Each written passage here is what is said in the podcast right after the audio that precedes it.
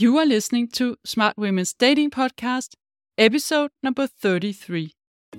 Welcome to Smart Women's Dating Podcast. I am your host, certified life coach Lærke Nielsen, and I help smart, independent women attract the love they deeply desire without having to chase or settle. This podcast will give you the mindset tools and insights you need to finally crack the code to your love life. Are you ready? Then let's go.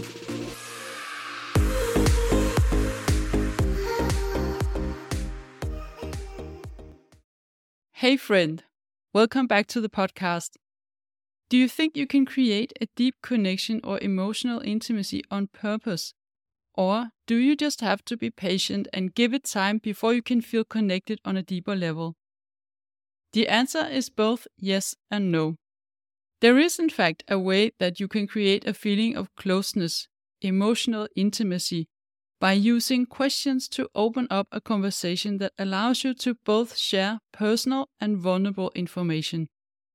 And in this episode, I'm going to share with you how you can create more emotional intimacy, a deeper connection with a man that you're dating in less than an hour. Because asking and answering 36 specific questions about your biggest dreams, your deepest fears, and your best and worst moments in life that is more or less guaranteed to make you both feel closer and more emotionally connected to each other. And this is backed by science. In fact, the questions are developed by a scientist who wanted to see if closeness can be created under experimental conditions. And it turned out that it can indeed. I personally find it so much fun to know that you can facilitate a deeper connection on purpose you could, in theory, invite your date to do a little experiment where you both go through the 36 questions and voila, you will feel closer to each other in less than an hour. But for a long term relationship, you also want to give it some time before you conclude that the closeness or intimacy that you might have experienced with the person when doing this experiment also corresponds to what you're going to feel on a longer term, that these feelings sustain with time. Now, first of all, let's get clear on what does it even mean to have emotional intimacy with another person?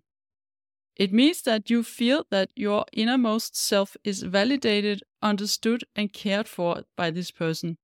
You feel close to the other person. And the signs that you have emotional intimacy with another human being is that you feel safe and you experience that you know each other on a deep level you are willing to share your inner world, and it feels natural to be playful and silly and to show affection.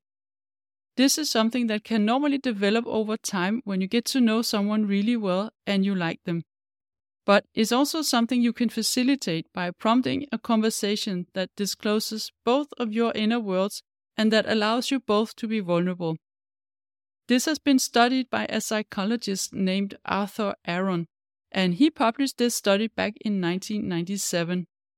He was a psychology student who fell in love while he was looking for a topic for research, and so he decided to dive into the mysteries of love.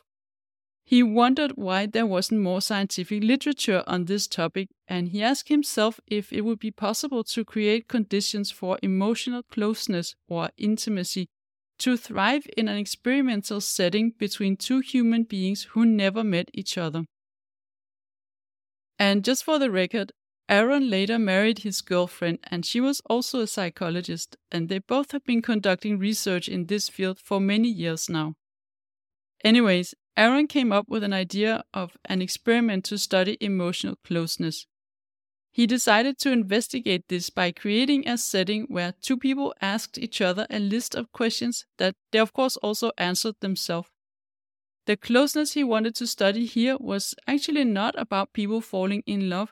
It really was about connection between human beings and not only romantic. It was the kind of closeness you can feel with a stranger, like someone you meet on a plane, for instance.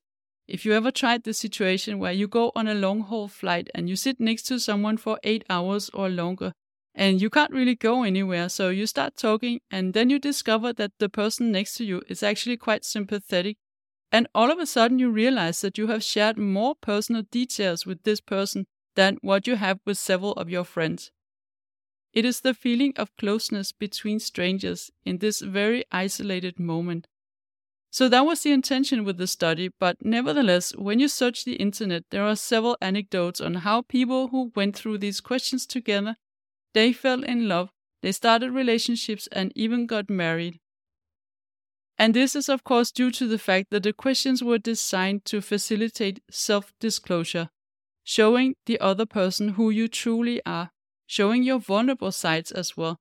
And this does create connection on a deeper level although it might as well be feelings of empathy or compassion or friendship, so not necessarily something romantic.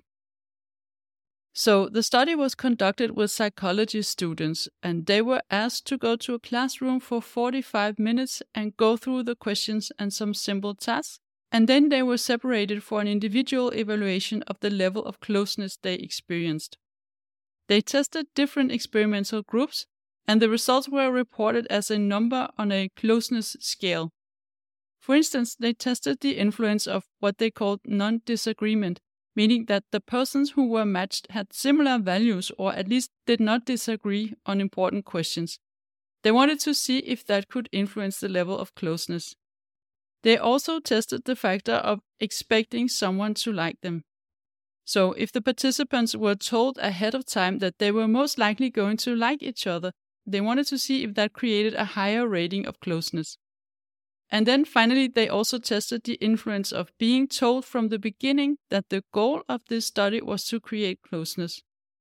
But in the end, what really mattered for the results of this study was the nature of the questions asked, because they tested also different groups of questions, and some of them were just more efficient in creating a feeling of closeness than others.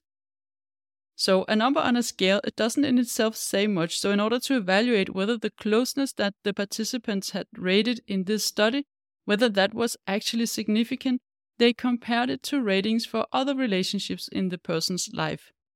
And they actually concluded that the closeness that was achieved in this experiment using the particular 36 questions, that level of closeness was comparable to what the participants felt in their closest and deepest relationships, and in some cases, even more. So, the closeness feeling created in 45 minutes with these questions was comparable and in some cases stronger than what they had felt in other relationships where they had known each other for much longer. So, Aron concluded that using these questions to prompt intimacy works really well in terms of creating the feeling in the moment However, he also says that it's not entirely the same kind of closeness as the one that could develop over time, and that after 45 minutes, you wouldn't expect someone to have the same level of loyalty and commitment as you do with people with whom you share some history. But it can be a very good start on a close relationship, and on top of that, the participants actually really enjoyed the study. It was fun to be participant, which is not always the case for scientific studies. So now you're probably dying to know what kind of questions it was. The final list of questions was developed by trial and error, and they were designed to elicit feelings about hopes, regrets, dreams, and core values. And the idea was to gradually increase the level of back and forth self disclosure. So I'm going to put the link to the published article in the show notes so you can go and find all the questions yourself. But I'm just going to mention a few of them here so you get the idea. The questions were organized in three sets where they become increasingly more deep. So the first ones are basically just to open the conversation. And some of the questions from the first set were Given the choice of anyone in the world, who would you want as a dinner guest? What would constitute a perfect day for you? When did you last sing to yourself or to someone else? And then some of the questions from the second set were is there something that you dreamed of doing for a long time? And why haven't you done it yet? What is your most treasured memory? What is your most terrible memory? What roles do love and affection play in your life? And finally, some of the questions from the third set were Complete the sentence I wish I had someone with whom I could share. Fill in the blanks. When did you last cry in front of another person? Or by yourself? And what, if anything, is too serious to be joked about? So, how can you then use this information in your dating life? I know that a lot of you like to be very efficient, but I want to recommend that you don't just throw all 36 questions on the table on one of the first dates.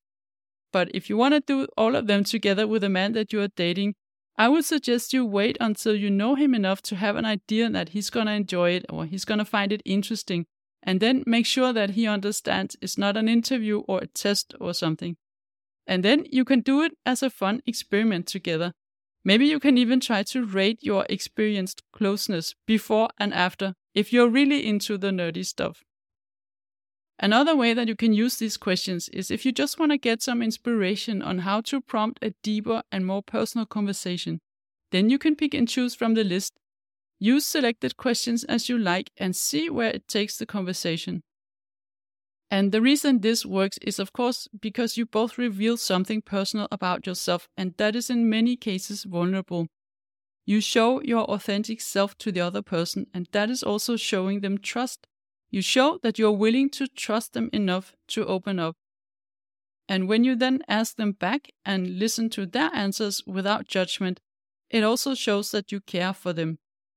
This is a mutual sharing of personal and potentially vulnerable information that lets the other person into a room that you normally don't share with everyone. And that creates a feeling of closeness, of deep connection, it doesn't necessarily mean you fall in love. As I said in the beginning, it might as well just be that you feel that you know the other person on a deeper level and you find them more sympathetic, you like them more afterwards. So, this was some very concrete guidance on how to create more emotional intimacy, or even just use a few of the questions to inspire a deeper and more personal conversation with a man that you want to get to know more and that you want to get to know you more. And if you like the advice and ideas you hear on this podcast, there's a good chance that you will like working with me as well. So if you're a single woman feeling stuck or hopeless in your dating life, and you're curious about what it would be like to have my support in shortcutting your journey to love, then why don't you book a free call with me on the link in the show notes? Then you get to chat with me for 45 minutes and tell me what you're struggling with. And I will then share with you how I see your path to finding love and how I can help you get there. So, thank you for listening today and have a wonderful week out there. If you like what you're hearing on this podcast and you want to get support from a coach on your love journey, I invite you to book a free consult call with me. You will find the link in the show notes. And also, don't forget to subscribe. And I would love it if you would rate and review this podcast, and then you'll also help other women find it.